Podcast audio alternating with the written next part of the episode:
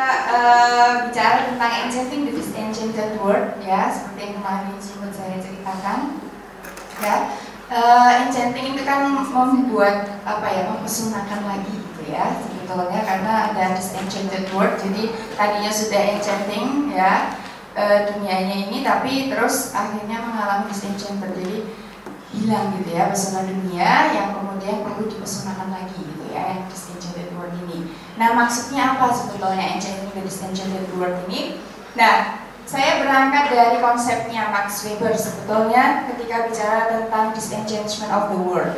Ya jadi uh, Weber ini kan sekitar empat dekade setelah Karl Marx dia banyak menulis tentang persoalan kapitalisme dan dia cerita juga di sini bahwa the birth of our times is characterized by rationalization and intellectualization and above all by the disenchantment of the world. Jadi konsep ini sebetulnya juga bukan konsep yang berasal dari Max Weber tapi dari Friedrich Schiller ya. Jadi uh, dia juga seorang apa artis gitu ya dari Jerman ini Friedrich Schiller dia juga cerita soal disenchantment of the world ini. Nah, apa sih maksudnya disenchantment of the world kalau dalam pikirannya Weber? Dari sini, dari tulisan dia, kelihatan bahwa biang dari adanya hilangnya pesona dunia itu adalah rasionalisasi ya dan intelektualisasi itu. Rasionalisasi kenapa kita kembali ke abad pencerahan? Ketika abad pencerahan itu mengatakan kita uh, selama tinggal masa kegelapan gitu ya, kita ada pada masa yang namanya masa pencerahan. Nah, kenapa cerah? Apa karena ada lampu gitu ya? Ternyata kan cerah karena apa? Kita mulai e, berpikir kalau kita mulai bertindak basisnya adalah pada rasionalitas. Jadi rasio gitu ya. Bahkan kemudian ada perkembangan lebih lanjut ada sains, ada teknologi itu kan sebenarnya manifestasi dari rasionalisasi. Maka dia bilang rasionalisasi dan intelektualisasi gitu ya. Nah, kita lihat Weber bilang bahwa proses rasionalisasi di dalam masyarakat terutama yang dia analisiskan masyarakat di barat gitu ya telah mematikan sifat magical dan misterius dari dunia apa yang ada di dunia itu menjadi yang tadinya magic uh, penuh misteri gitu ya itu sekarang menjadi bisa dijelaskan. Ya ada sebab akibatnya itu jelas gitu ya. Kita bisa kemudian misalnya kalau dulu uh, kita lihat oh ini kok ada hujan ada tsunami oh Tuhan marah misalnya gitu. Tapi sekarang dengan uh, apa ilmu pengetahuan dan teknologi kita bisa menjelaskan itu. Nah sebetulnya Max Weber itu punya empat jenis rasionalitas gitu ya yang berkembang di dalam masyarakat. Yang pertama yang disebut sebagai practical rationality, rasionalitas praktis. Ini misalnya eh, apa orientasinya adalah pada apa yang bisa kita pakai kegunaan di dalam masyarakat gitu ya. Kemudian ada eh, theoretical rationality. Rasionalitas teoritis itu biasanya dipakai oleh orang-orang yang bisa mengabstraksikan apa yang terjadi di dalam uh, konteks kehidupan sehari-hari kita. Kemudian ada substantif uh, rationality, itu rasionalitas nilai sebetulnya. Ketika apa yang kita lakukan itu selalu terkait dengan nilai, dengan norma, relasi sosial dalam kehidupan sehari-hari kita. Nah, formal rationality ini yang kemudian menjadi uh, apa namanya dominan gitu ya. Nah, ini yang menurut uh, Weber penyebab utama dari hilangnya magical dan mysterious quality of the world tadi ya bahwa sekarang kita hidup di dalam rasionalitas yang namanya formal rationality. Formal rationality itu adalah rasionalitas yang berbasis pada hukum dan aturan-aturan. Ya, hukum dan aturan-aturan sehingga kita kemudian menjadi seperti mesin gitu. Ya, karena apa? Ada kalkulasi.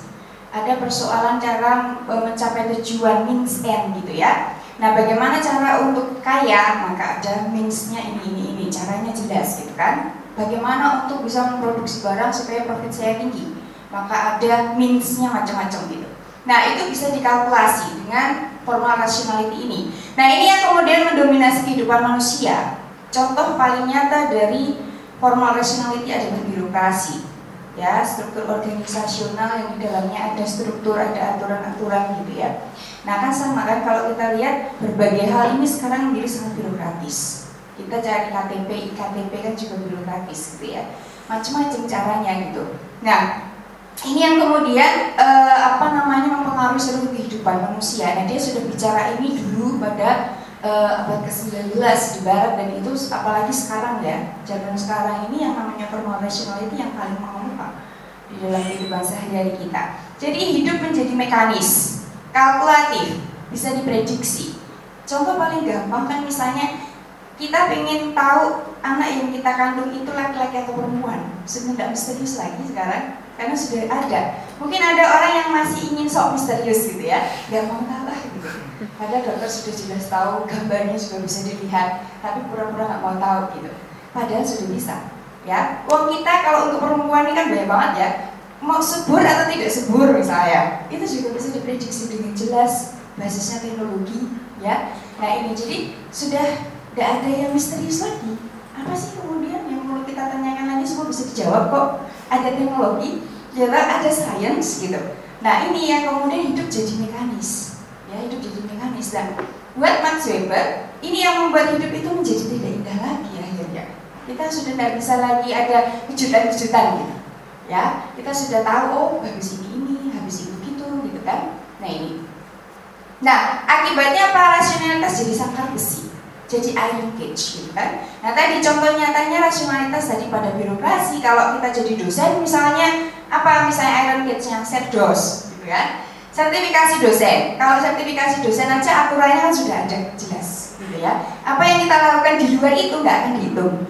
Ya, kan? yang dihitung kan kemudian akhirnya ada di aturan-aturan serdos atau akreditasi.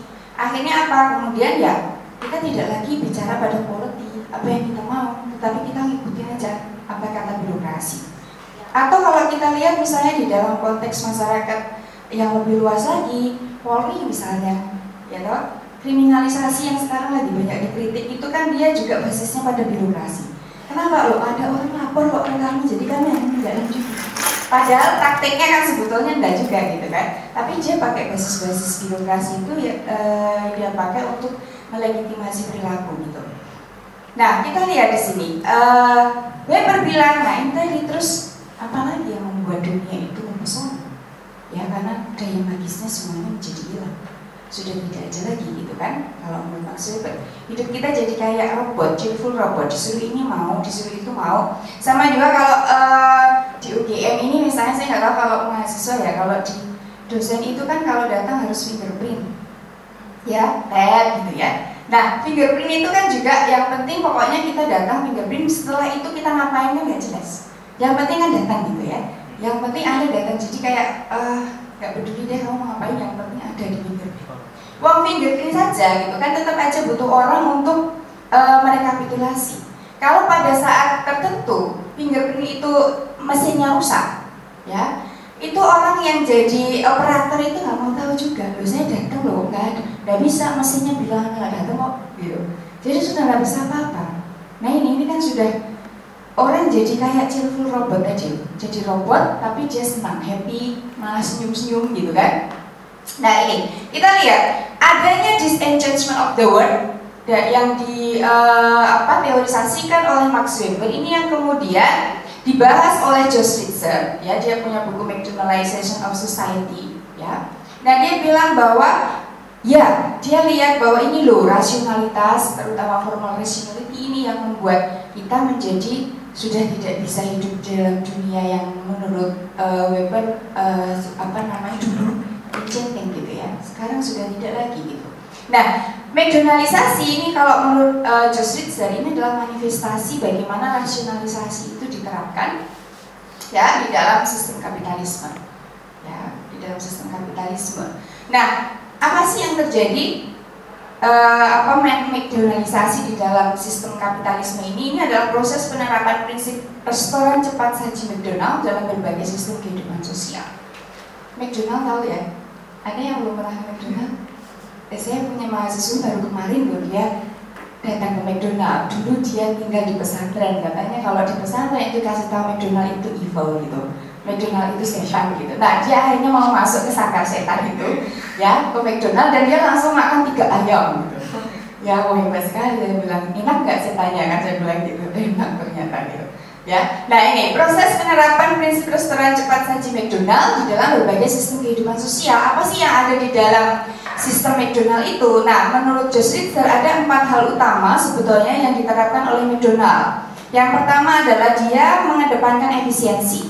Jelas, efisiensi itu basisnya rationality. Ya adanya mesinisasi misalnya di dalam era e, revolusi industri gitu ya itu kan sebetulnya juga untuk mengefektif dan mengefisienkan e, kerja. Nah ini juga di dalam McDonald ada proses efisiensi di sana nanti kita lihat contohnya.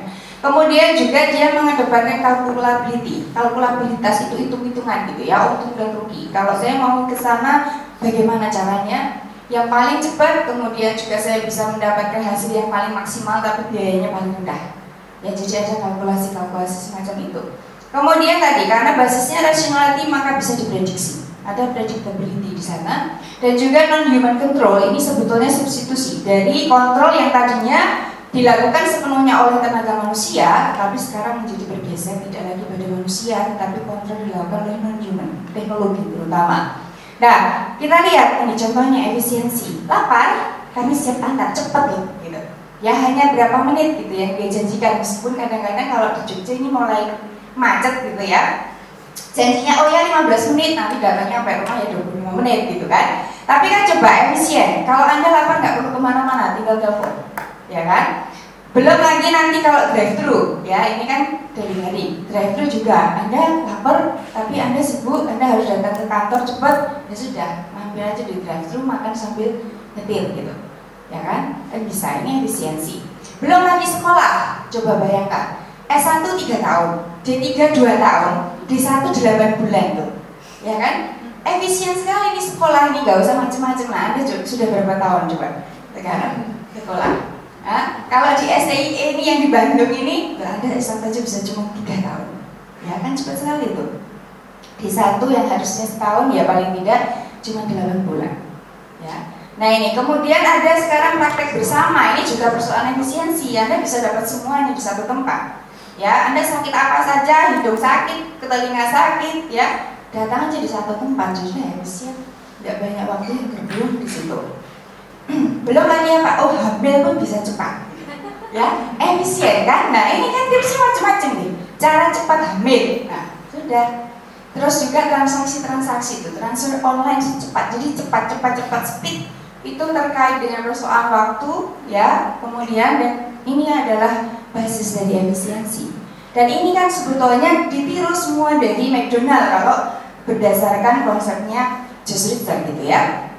Bahwa McDonald ini punya prinsip efisiensi dan itu yang akhirnya kemudian dipakai oleh berbagai sistem sosial, institusi sosial yang ada di dalam masyarakat kita. kemudian calculability, tadi soal hitung-hitungan angka gitu ya, kuantifikasi biasanya kalkulasi itu basisnya. Nah, sama juga e, McDonald juga menawari hal itu kan dalam kalkulasi. Ya, misalnya apa kalau Anda dapat Taiwan dan one double lagi, ya kan? Jadi kuantitas itu menjadi sesuatu yang utama. Itu yang ditawarkan. Nah, sama kalau Anda beli-beli itu kan juga lihat angka-angka diskon 35%, 0%, 6 dan 12 bulan ini cicilannya gitu ya kan? Jadi anda bisa membuat kalkulasi-kalkulasi oh iya ya, kalau saya ngutang di sini nanti bisa ngutang juga di sana gitu kan? Jadi nggak terlalu berat karena ada kalkulasi. Nah, sama angsuran rumah juga begitu, gitu kan? Belanja di Alfamart pun juga, ya. Ini juga berusaha kalkulasi-kalkulasi tadi. Wow, Anda mau naik haji aja juga bisa, gitu. Jadi kalkulasi-kalkulasi ini sudah merambah di seluruh kehidupan kita, ya dan selalu basisnya adalah hitung-hitungan angka tadi kuantifikasi bukan pada quality ya ini. Kemudian predictability. Kalau kita bicara soal McDonald Anda makan di McDonald di Jogja atau McDonald yang ada di Magelang sana maka rasanya akan sama.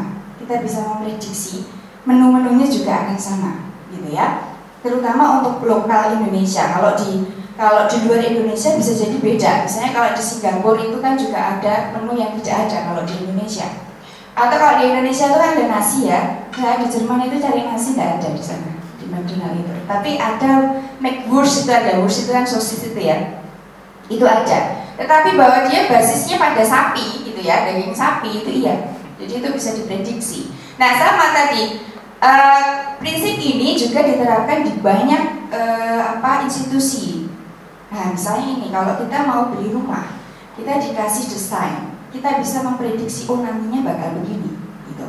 Ya ini misalnya di uh, perumahan-perumahan yang gated community itu ya ya biasanya mereka gedetnya itu kan di satu kompleks tapi hubungan satu rumah dengan rumah yang lain tidak ada wakilnya jadi nanti bisa ketemu sama temennya ini loh. Dan temannya yang satunya ini kan ekspatriat jadi anda punya tetangga nanti kira-kira ya orang ekspatriat gitu. Jadi ada prediksi-prediksi seperti itu ditawarkan pada kita sama juga kalau kita mau makan es teler gitu ya. Nanti kita selain ke es teler gitu dibayar Mbak Sandy ya. Anda makan es teler di mana pun juga akan begini ya. Jadi menunya anda bisa membayangkan kalau anda kangen makan es teler ya sudah.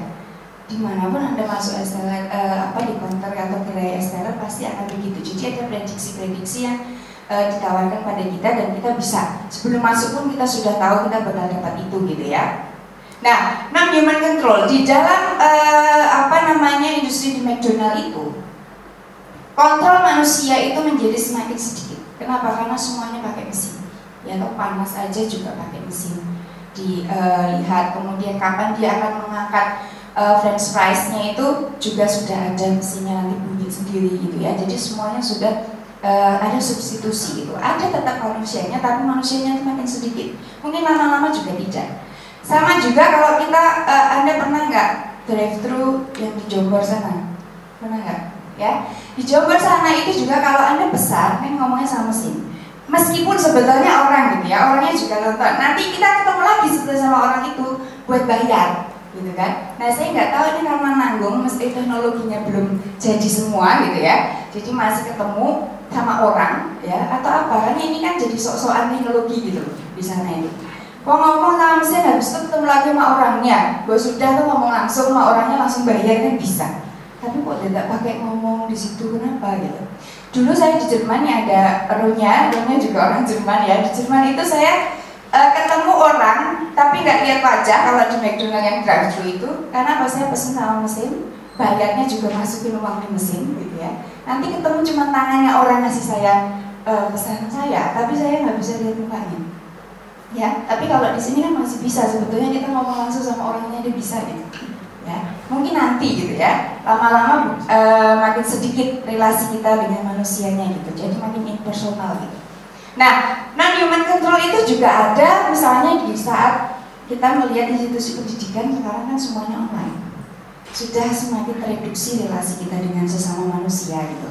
Ya atau penjaganya nggak ada tapi kita merasa ada yang ngawasi bang optik gitu kan lewat apa ya teknologi CCTV misalnya ada di sini CCTV belum tentu CCTV-nya itu dilihat orang, tapi karena kita merasa diawasi, ya, jadi kita kemudian melakukan sesuatu sesuai dengan aturannya gitu. Nah, belum lagi kalau anda datang ke Natasha, dia pernah datang ke Natasha? Ayo, anda nggak ngaku boleh loh. Uh, saya pernah menguji mahasiswa di sosiologi itu dia menelitikan tentang Natasha. Jadi di Natasha itu semuanya basisnya teknologi seperti janji yang di iklannya itu ya, skin treatment with high technology. Jadi kalau Anda datang, Anda antri gitu ya, antri saja Anda sudah pakai teknologi juga. Tet, itu nanti dikasih uh, apa namanya itu nomor antrian gitu ya. Kemudian setelah antri Anda datang duduk sama dok, uh, mungkin bukan dokternya dulu, masih resepsionisnya itu ya. Nanti Anda dicek dulu. Dicek itu di scan wajahnya gitu ya, pakai teknologi. Nah kan, lumayan tau wah ini sudah pakai teknologi. Anda biasanya kalau sudah basisnya teknologi itu sudah mantap gitu loh. Ya kan, pasti benar gitu. Nah nanti masuk ke dokter belum lagi kalau sudah ke dokter ya? Kadang-kadang harus masuk ke dalam satu uh, alat yang besar masuk ke dalamnya untuk dilihat lebih detail lagi kayak kalau CT scan itu ya? Nah untuk melihat ada apa sih dengan kulit kita gitu. Ya? Nah ini jadi skin treatmentnya juga dengan teknologi kemudian anda lihat yang itu dokter online. Nah, sekarang pokoknya dokter aja online gitu ya. Apa apa sudah online. Nah ini kan sudah makin impersonal gitu relasinya. Nah, belum lagi tadi penerimaan siswa baru. FIB juga gitu nih, Bu Wening ini ya. Kemudian online dating, ya. Kalau Anda baca minggu Kompas minggu kemarin ini menjadi sebuah love industry ini ya, industri cinta yang cukup menjanjikan profitnya tinggi ya. Siapa yang Anda mau buka industri cinta ya di Jogja mungkin belum banyak. Nah, itu. Nah, online dating kan juga ketika relasi uh, individu ya dengan individu yang lain makin berkurang terutama di masyarakat urban ya kita menjadi semakin uh, intensitas untuk berinteraksi face to face itu menjadi sulit sekali maka online dating itu kemudian menjadi salah satu solusi yang ditawarkan dan itu kemudian banyak. Kalau dulu kita bicara uh, apa iklan kontak jodoh itu biasanya yang pakai uh, apa orang-orang yang umurnya misalnya sudah di atas 30 gitu ya. Sekarang ternyata di online dating itu yang muda-muda juga banyak. Usia masih 20, bahkan ada yang 19 tahun aja maksudnya di online dating. Ya. Nah, kenapa? Karena tadi loh, relasi-relasinya sudah makin impersonal ya. Jadi tidak lagi personal gitu. Nah ini difasilitasi oleh teknologi. Atau Anda main game nggak perlu lagi cari partner, Anda datang aja buka game online itu sudah ada. Ya, jadi sekarang kontrolnya sudah lagi manu, tidak lagi manusia, ada substitusi ke human tadi. Nah ini prinsip-prinsip yang menurut Josh Spitzer e, menunjukkan bagaimana rasionalitas itu sudah e, apa menjadi basis dari praktek kehidupan sehari-hari kita. Dan itu kita tiru dari franchise McDonald itu ya. Nah, kita lihat di sini rasionalisasi tadi. Kalau basis dari awal kita bicara Max, Max Weber bicara soal rasionalisasi, formal rationality membuat dunia menjadi tidak indah lagi. Ini yang menyebabkan disenchantment of the world.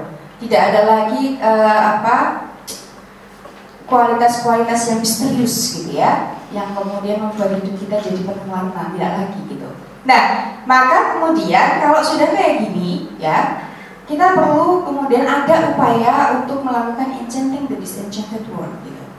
Kalau dunia itu sudah hilang pesonanya, mari kita bikin mempesona lagi. Tetapi untuk mempesonakan lagi ini tidak lagi seperti yang dibayangkan oleh Max Weber. Kalau Max Weber itu kan kalau disenchantment itu artinya bahwa yang misterius sudah nggak ada karena adanya rasionalitas. Orang sudah bicara soal oh bisa diprediksi.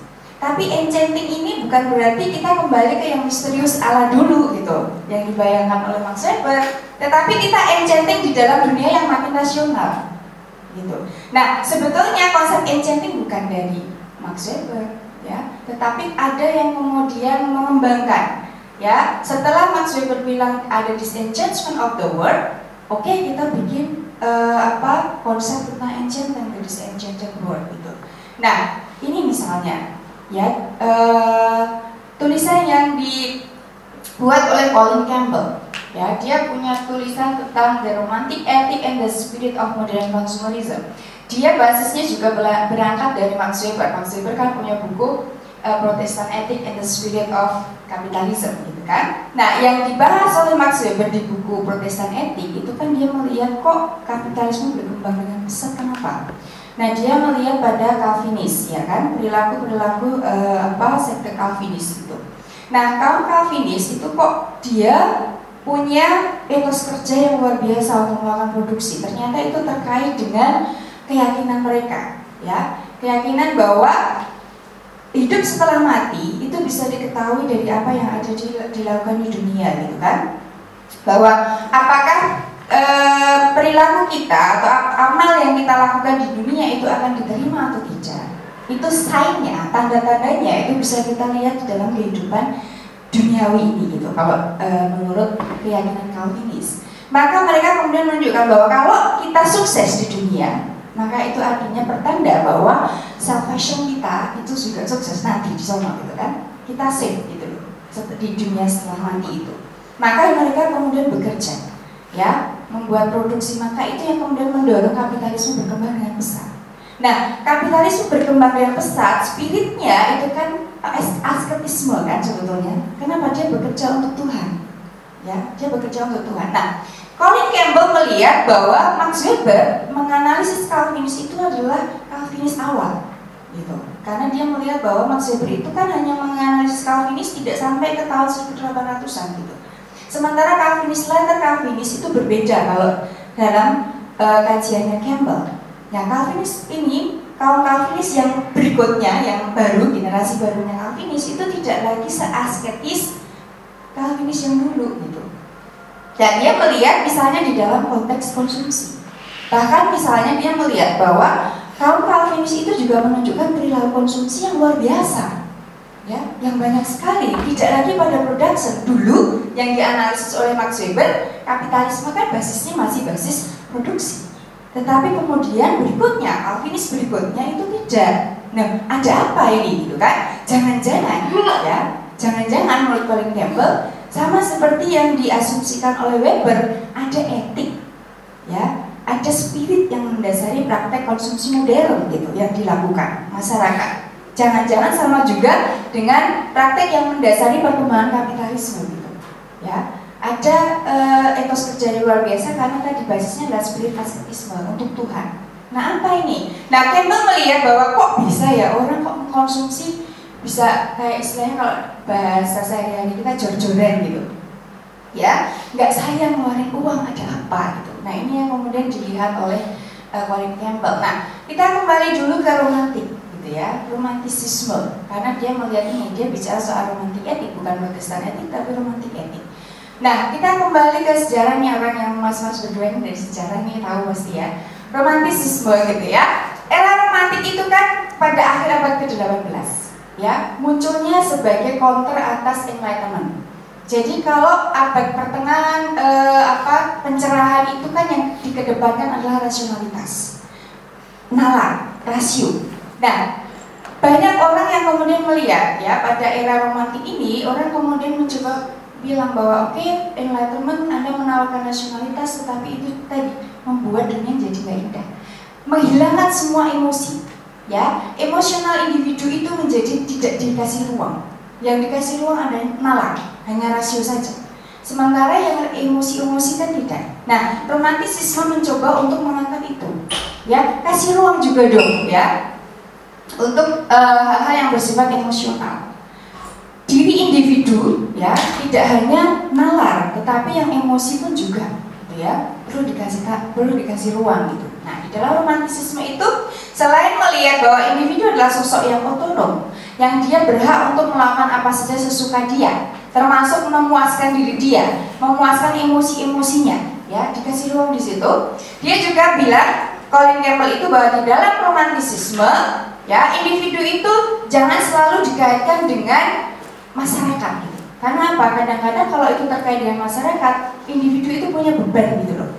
Kalau melakukan sesuatu kebaikan untuk masyarakat bahkan di dalam seni ya melukis pun selalu kemudian lukisan ini untuk apa untuk masyarakatnya seperti apa atau dia dikasih dikasih tahu misalnya raja ya pinginnya anda melukis ini untuk untuk apa e, menunjukkan kuasa raja. Jadi selalu dikontrol oleh sesuatu di luar dirinya gitu loh individu itu. Nah kejeniusan artis seniman itu baru muncul di dalam romantik eh, di dalam era romantik ini. Bahwa diri artis itu boleh misalnya mengembangkan apa pun yang dia mau ya. Semua bakat dia keluarkan semua keinginan dia keluarkan lewat lukisan misalnya ya. Seperti ini. Jadi individu itu punya hak untuk mendapatkan pleasure ya pengalaman-pengalaman emosional itu. Jadi jangan kemudian dihilangkan kalau enlightenment kan tidak kasih ruang sama sekali bicara emosi.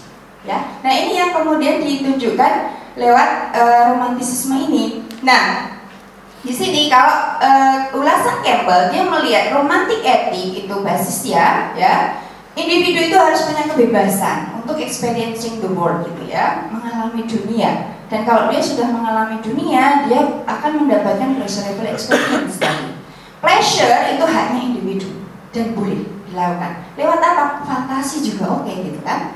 Fantasi juga diperbolehkan. Nah konsumsi itu juga menjadi salah satu cara untuk mendapatkan pleasure. Ya, ini. Nah, persoalannya kemudian Colin Campbell bilang kalau dulu ya basis dari uh, orang memproduksi orang bekerja di Calvinis awal itu adalah asketis. Sekarang apa? Sekarang basisnya bukan asketisme untuk Tuhan, tetapi untuk saya, untuk individu, ya, untuk bahwa saya bisa mengalami banyak hal, gitu. Ya, itu yang kemudian harus dikedepankan. Nah, kemudian kaitannya dengan apa keyakinan agamanya apa? Karena Calvinis kan tetap dia sektenya kan sekte Protestan tadi ya. Nah kalau dulu dia untuk salvation, ya Calvinis awal. Tetapi kalau yang ini dia masih yakin bahwa orang kalau kemudian mau menunjukkan bagaimana apa namanya posisi dia di uh, dunia setelah apa after the ini ya setelah uh, apa hidup setelah mati gitu ya itu apa kita harus bisa banyak menunjukkan goodness kebaikan gitu ya menurut Calvinis yang akhir ini the letter Calvinis. Nah kebaikan-kebaikan atau goodness itu harus kita tampilkan, harus kita tunjukkan. Caranya apa? Lewat selera. Kalau kita punya selera yang bagus, artinya kita sedang menunjukkan goodness, gitu. Ya. Nah, selera itu manifestasinya lewat apa? Lewat barang. Nah, ini menjadi hampir mirip dengan Febren yang minggu lalu. Ketika kita mendisplay barang mahal, kita mendisplay banyak hal yang uh, kita kita jadikan sebagai penanda-penanda selera bagus. Itu artinya bahwa kita sedang menampilkan. Itu yang menjadi basis spirit dari konsumerisme ya yang dilakukan oleh Calvinis gitu. ya dan itu basis modern konsumerisme. Ketika kemudian orang mengkonsumsi banyak dan kayak tadi saya bilang jor-joran satu untuk mendapatkan pleasurable experience ya. Yang kedua dalam rangka untuk menunjukkan selera bagus karena kalau kita menunjukkan selera bagus maka kita sedang menebarkan goodness gitu. Ya ini. Jadi itu yang kemudian menurut uh, Colin Campbell, fantasi dan pleasure ya merupakan pengalaman subjektif yang tadi diperoleh lewat konsumsi. Maka tidak heran kok orang kemudian senang banget mengkonsumsi, ya. Jadi spiritnya ternyata itu, ya, spiritnya ternyata itu. Ini. Nah, kemudian kita lihat konsumsi ini adalah sebuah aktivitas yang self gratificatory. Jadi menjadi hedonis itu tidak salah gitu. Menjadi hedonis itu boleh-boleh saja, gitu.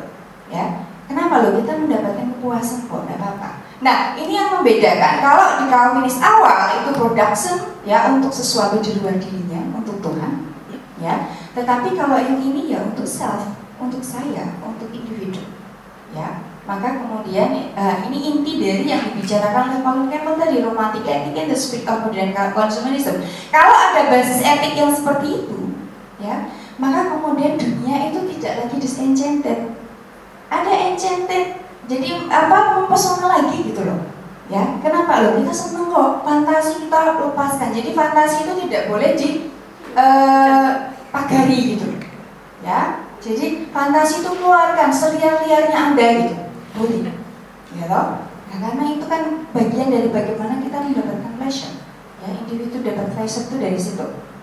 Nah maka Menurut Colin Campbell, ya, nah di sinilah sebetulnya dia mencoba meneruskan ya konsepnya Weber. Meskipun Weber nggak pernah ngomong soal enchanting, dia menteorisasikan bagaimana di dunia yang disenchanted itu ada upaya melakukan enchanting, tetapi enchantingnya tetap di dalam sistem yang sudah rasional tadi, gitu ya. Nah, Romanticism in consumer ethic itu kemudian yang dia kedepankan adalah fantasi dan fantasizing consumers. Jadi kita diminta untuk berfantasi luar biasa. Anda mau apa sih? Anda mau ke, ke dunia yang penuh dengan peri-peri? Bisa, gitu kan? Anda mau datang ke luar angkasa? Bisa, gitu. Pokoknya apa yang bisa, yang Anda inginkan. Ya, fantasi apa yang ada di kepala Anda, ada di diri Anda itu keluar semua gitu.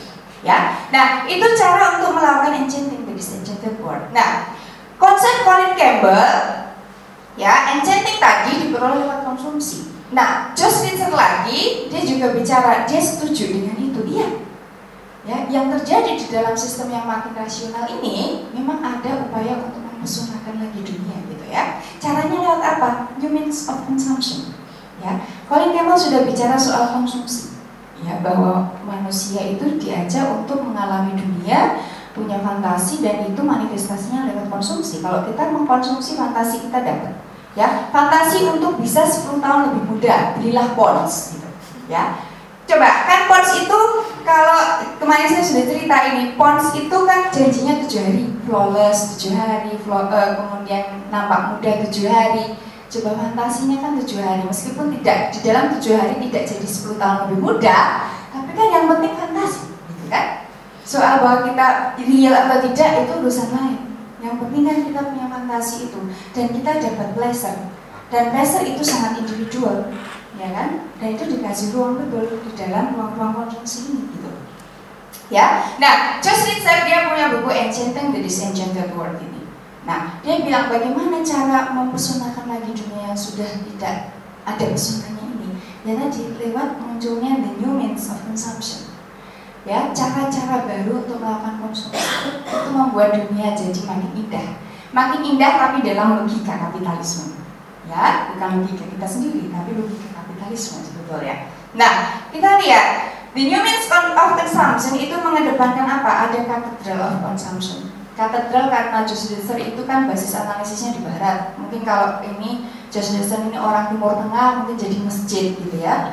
Jadi uh, consumption mosque misalnya gitu. Ya, kemudian juga ada banyak sekali perubahan-perubahan di dalam jenis goods and service di sana ya dan juga intensitas yang tinggi pada money exchange ya pertukaran uang itu menjadi luar biasa besar. Nah kita lihat lebih detail lagi. Ya jadi ini karakter-karakter utama dari humans of consumption itu. Nah humans of consumption kalau menurut Ritzer ya dia definisikan sebagai setting or structures that enable us to consume all sort of things. Jadi kita bisa mengkonsumsi apa saja. Gitu ya. Kadang-kadang tidak lagi barang dan jasa sekarang. Yang kita tonton apa? Ya bisa jadi hiburan saja ya. Tontonan saja. Itu yang kita konsumsi. Tidak jelas lagi sebetulnya barangnya apa kadang-kadang ya.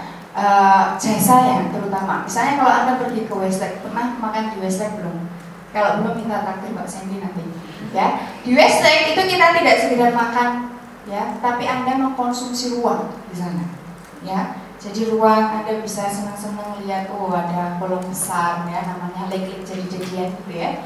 Nah luar biasa di sana itu yang dia jual sebetulnya maka dia pasang harga juga tinggi sekali untuk makanannya jus aja bisa mahal gitu ya. Coba bandingkan yang di kantin MVP ya. Masih jauh hanya jus jambu sama rasanya. Ya, tapi dia pasang harga tinggi kenapa? Karena tidak hanya minum jusnya, tapi minum jus di mana, gitu minum jus dengan di depan lake. Nah, Anda bisa selfie atau pasang di Facebook.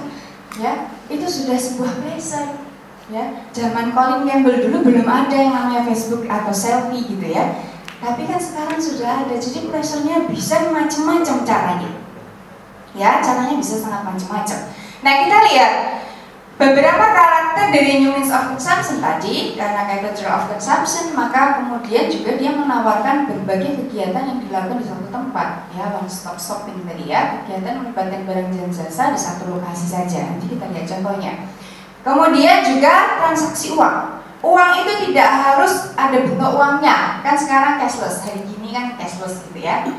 Debit kemudian apa namanya credit card.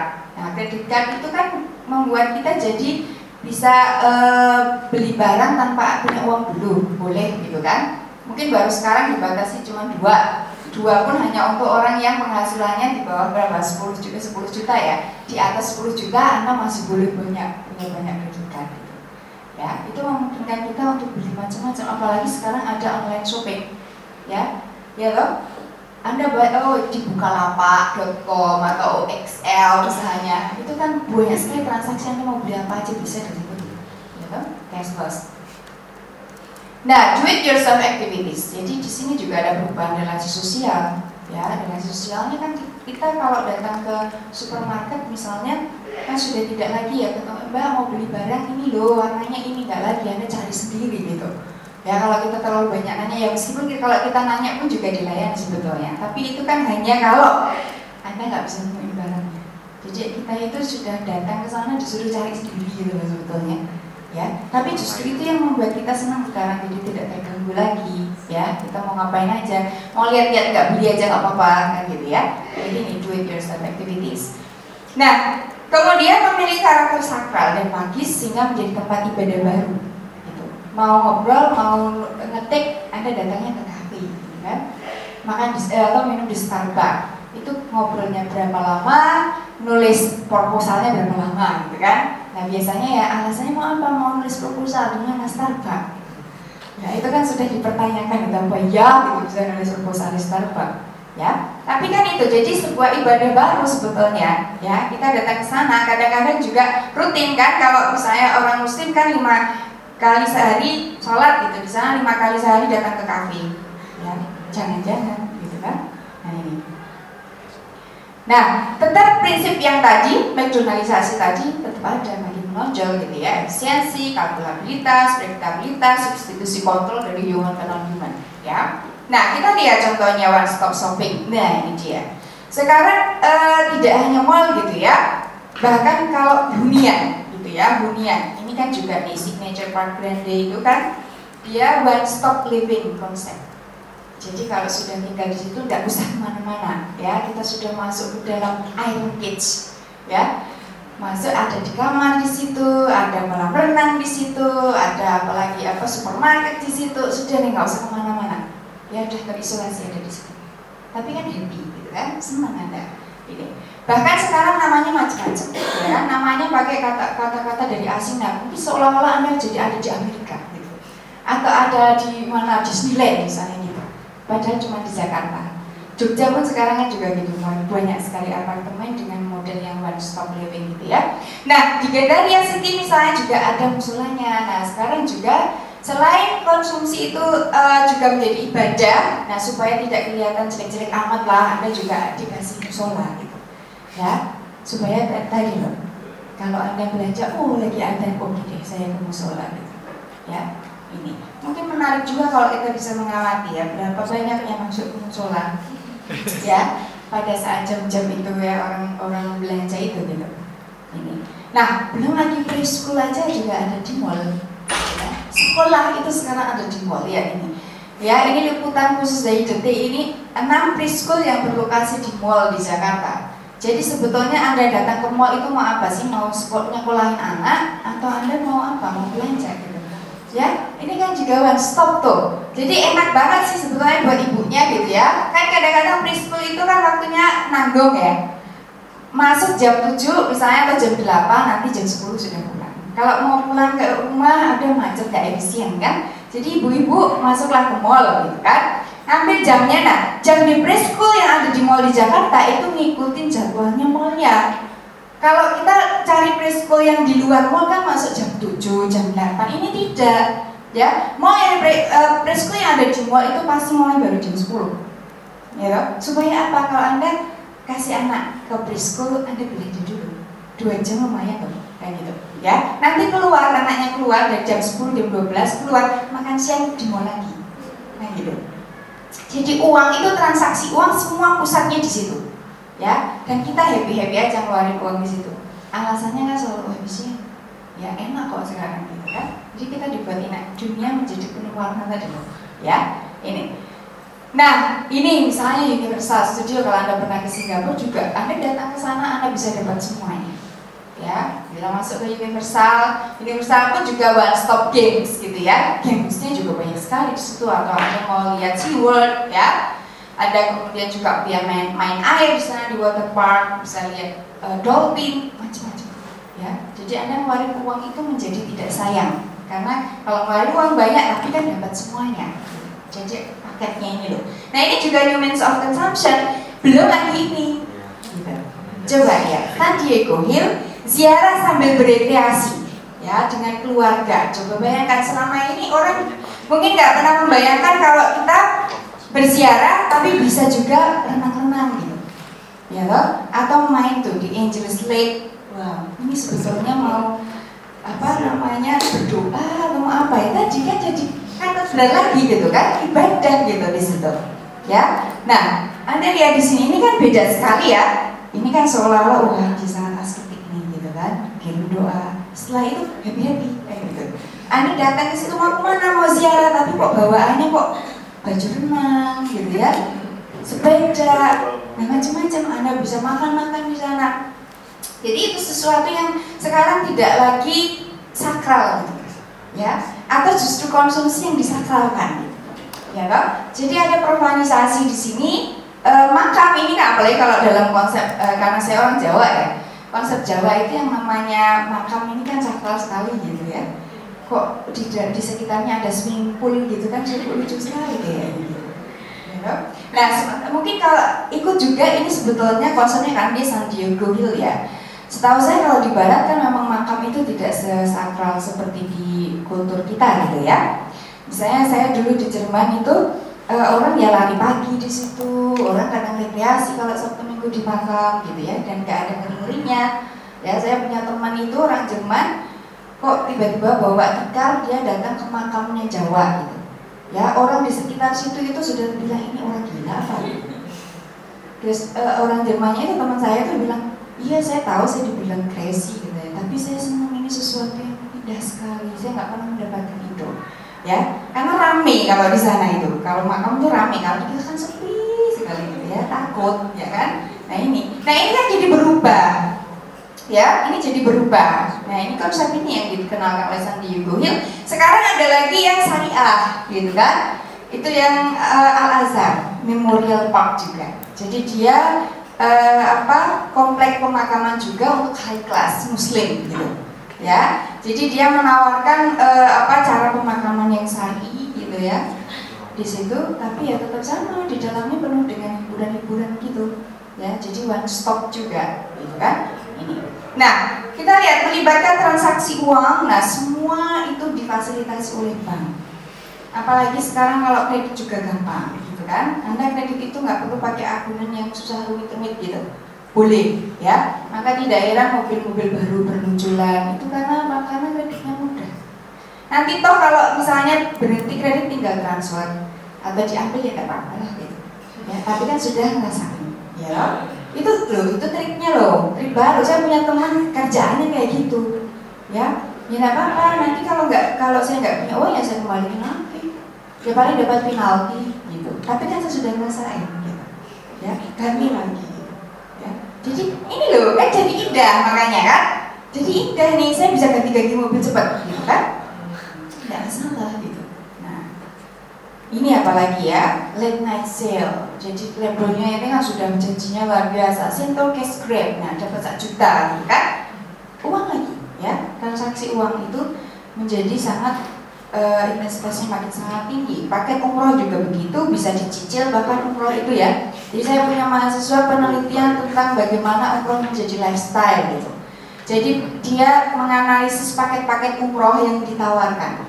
Ya dan paket umroh itu coba kalau dulu kan e, konsepnya orang berhaji atau kan ibadah gitu ya. Meskipun sebetulnya kalau kita mau kritis umroh itu ya jalan-jalan kan sebetulnya. Ya cuma sekarang karena antrian hajinya panjang sekali jadi pilihan kan umroh itu. Ya umroh belum ada umroh plus plus plus gitu. Ya umroh misalnya umroh plus Turki tapi Turkinya yang digedein umrohnya kecil. Ya, jadi sebetulnya mau ke Turki atau mau umrohnya kan gitu. Ya nah dia lihat bahwa mahasiswa saya tuh lihat bahwa sekarang program umroh seperti ini paket-paketnya itu tadi bisa cicilan cicilan dan dengan bunga 0% kan nggak boleh itu kalau ibadah kalau ada bunganya kan nggak boleh ya. Jadi ada kok 0% jadi bisa dicicil jadi ngutang dulu kan sebetulnya. Ya. Ini jadi mulai banyak pilihannya. Ya. Nah, belum lagi tadi, New Means of Consumption menawarkan konsep-konsep baru untuk mengkonsumsi. Coba Anda menjadi tertarik untuk makan, tapi dikelilingi oleh ikan pari dan ikan hiu misalnya. Ya, jadi restorannya itu loh di atasnya. Kan kalau Anda menang ke SeaWorld gitu ya, nah itu tapi dia restoran gitu. Kan luar biasa gitu. Tadi loh, experience itu yang dikedepankan, fantasi, ya loh, aku serasa raja Neptunus gitu kan? Coba di dunia kan kalau kita uh, apa dulu baca kita mermaid itu kan gitu ya. Oh kehidupan di desa laut nah ini kan diciptakan buat kita ya. Belum lagi sekarang anda ke kafe serasa di rumah. Gitu. jadi kalau rumahnya tidak cukup representatif untuk nyaman atau comfort seperti ini kafe itu sekarang sudah menyediakan pada kita. Anda minum kopi serasa ada di rumah. Jadi anda bisa seperti uh, apa namanya di ruang tamu sendiri pacaran sama pacarnya gitu ya. Mesra-mesraan ya kayak di rumah lah. Gitu. ya jadi sampai lupa kadang-kadang ini bukan rumah kita ya. Ya kan? Lupa pulang gitu kan nah makin ada lupa pulang kan makin senang nih yang punya ya punya kafe kan makin senang lah. Anda kan pasti kalau habis kopinya ya beli lagi toh masa enggak gitu. Ya nongkrong di sebelah nggak enak ya udah lagi lagi satu buat berdua nggak apa-apa gitu. Ya kan? Nah sama juga kalau anda beli toko buku coba toko buku itu kan dulu konstruksinya dulu loh ya. Dulu itu kan konstruksinya toko buku itu sesuatu yang sangat serius. Ya kayaknya untuk orang yang betul-betul mau jadi saintis gitu ya saintis gitu.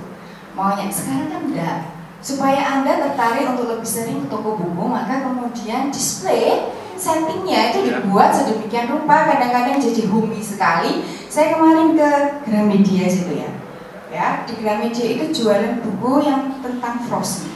Dibuatkan satu corner ya dibangun kayak arandel itu loh. Udah nonton Frozen belum? Yang belum nonton lah ya tapi kan itu tadi ya itu imajinasi yang dikendalikan oleh industri ini loh memang ya. Nah coba ketika itu dibangun kayak kerajaan Arandel kemudian juga ada siapa namanya itu Olaf gitu ya si manusia salju. Kemudian ada Elsa wah apalagi Elsa ya. Itu kan menjadi orang banyak sekali terutama anak-anak. Nah anak saya itu termasuk yang diracuni oleh orang itu ya. Jadi dia kalau ditanya namanya siapa? Elsa ya, itu saya tanya itu sampai kapan kamu namanya jadi Elsa? Selamanya kan ya. Nah itu coba saya bawa dia ke sana. Wah itu sekali ya. Fantasi. Dan fantasi itu sudah di masukkan ke anak itu dari umur ya kecil sekali gitu. Ya kita masuk di dalam logika industrial itu. Ya ini. Jadi fantasi-fantasi kayak gini yang membuat dunia kan jadi indah. Ya kayak anak saya tadi jadi oh indah sekali Arandel gitu kan dia ada masuk Arandel itu apa jadi dia belum tahu sebetulnya ya ini belum lagi tadi ya ini sekarang kan tadi saya bilang new means of consumption itu banyak sekali variannya Ya coba developer syariah pertama di Indonesia.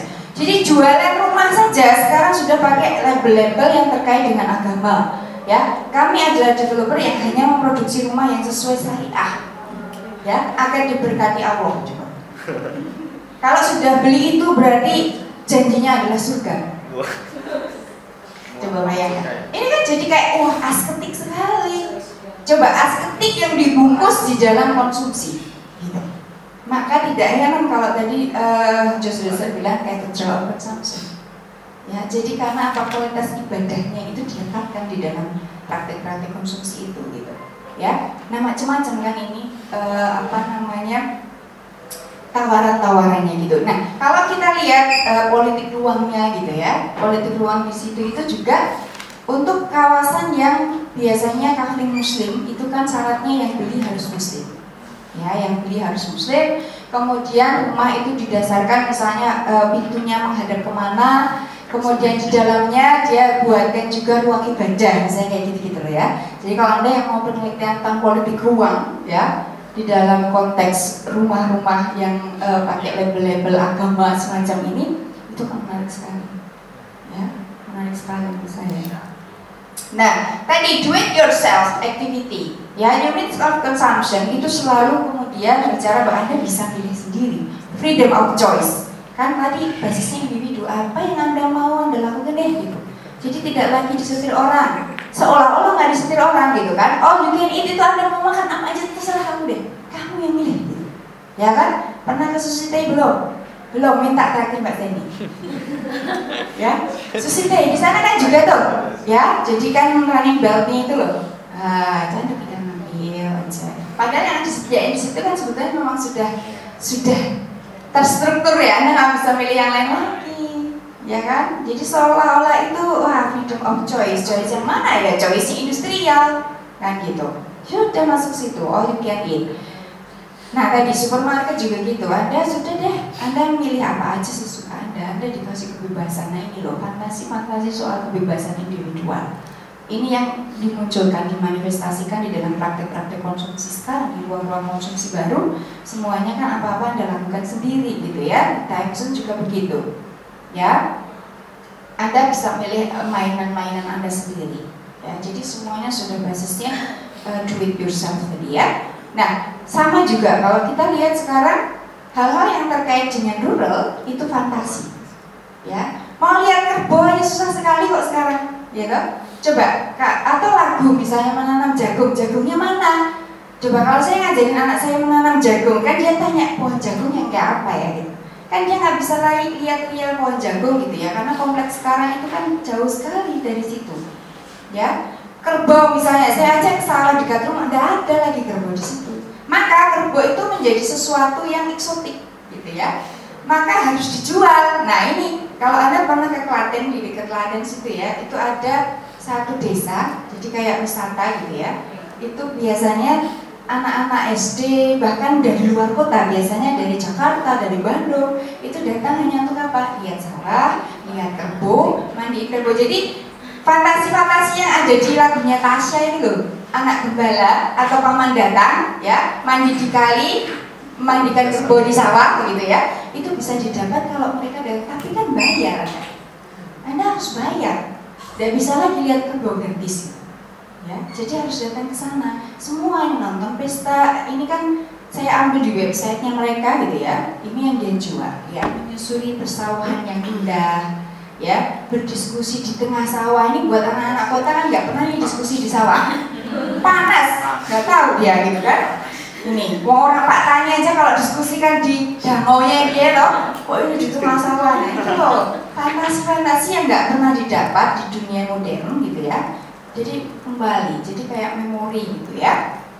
Belajar pada Pak Tani nonton pentas tani tradisional. Jadi ini sesuatu, sesuatu yang memang sengaja diadakan di situ ya nah ini tadi yang saya bilang mandiin kerbau hanya bisa mandiin kerbau tapi bayar. Ya bayar. Zaman saya dulu masih bisa sendiri nggak bayar gitu ya. Saya tinggal di kampung banyak kerbau saya masih bisa ikut. Bahkan saya minta naik kerbau itu masih saya bisa masih punya pengalaman itu. Tapi anak saya sudah tidak bisa gitu. Ya kalau mau dia punya pengalaman itu ya saya harus bayar uang kan ya harus bayar. Nah ini kan roda-roda modernitas yang kemudian membuat hal-hal yang kayak gini tergerus. Lagu-lagu yang diciptakan Ati Mahmud itu sudah punya jarak luar biasa dengan real gitu kan. Jadi sudah tidak bisa lagi kita lihat ada mandi kerbau gitu ya. Ya ini, ini adalah ruang-ruang konsumsi baru yang membuat dunia itu menjadi tadi enchanting, ya, mempesona lagi, ya, tidak lagi disenchantment, cuman ya tidak seperti uh, tesisnya Weber, kemudian misterius magical, misterius magicalnya itu misterius magical buatan industri gitu loh. Ya, jadi magical misterius yang ada di dalam sistem yang rasional. Ya, tadi basisnya adalah formal rationality, bukan lagi rasionalitas substantif tadi loh. Contoh nyata misalnya tadi yang kak saya bilang basis uh, bagaimana formal rationality itu menguasai kehidupan kita. Contohnya kalau anda belanja di Superindo atau belanja di Indomaret gitu ya. Kalau kasirnya itu tetangga anda minta diskon anda melek-melek nggak dikasih. Bu, udahlah kan tetangga sendiri nih kasih dong diskon. Tidak bisa, tapi kalau anda datang ke pasar tradisional nggak usah minta karena tetangga sayurnya dibayangin ya kan? Apa ini loh rasionalitas nilai? Karena ada relasi kedekatan karena ini saudara karena ini teman saya deket saya kasih tambah tetapi kalau di dalam struktur-struktur means of consumption yang baru semacam Indomaret Superindo tidak akan bisa lagi ada dapat begitu. Ya, ini loh kan ini udah jelek nih buahnya kasih dong gratis tidak bisa.